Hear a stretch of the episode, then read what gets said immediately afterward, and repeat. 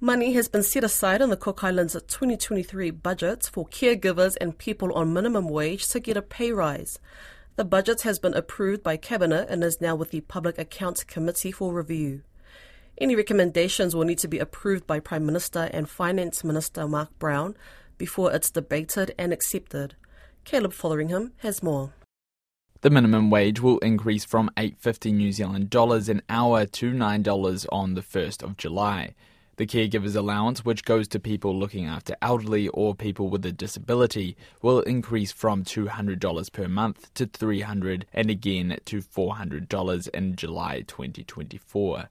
Prime Minister Mark Brown told members of Parliament last week the support was important with the cost of living increasing. Just as plants rely on each other for support and nutrients, individuals in a nation must support and uplift each other to thrive and flourish. Brown says inflation has been the highest the country has ever experienced at 12.1% from March last year to 2023.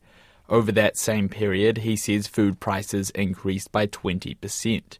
According to the Asian Development Bank, the Cook Islands GDP shrunk by nearly 30% in 2021 due to its borders shutting during the COVID 19 pandemic. However, the Prime Minister says it was predicted to grow by 12% in the 2024 financial year and continue its upward trend in 2025. While our country has been through a great trial with one of the largest falls in GDP in the world, we are still standing and the future looks promising. The Cook Islands Tourism Industry Council president is pleased the government also wants to make it easier for people to travel to Rarotonga from countries other than New Zealand. The budget set aside about $15 million over three years to support contracts with airlines beyond New Zealand. Liana Scott, who also owns the Muri Beach Club Hotel, says access to other ports made the country less dependent previously our eggs were all literally one basket from a tourism standpoint where every person arriving into the country all had to go through Auckland.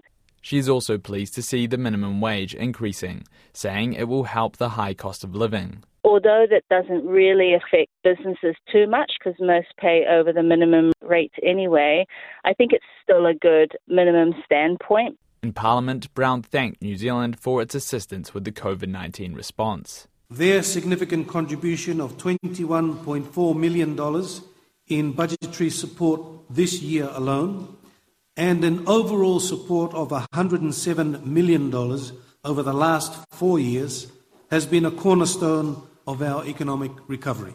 Brown also thanked China, Japan, Australia, and the Asian Development Bank. Last week, New Zealand's Prime Minister Chris Hipkins announced $15 million to the Cook Islands to support the ongoing recovery from the pandemic. The budget will be debated in Parliament on the 19th of June and will come into effect on the 1st of July.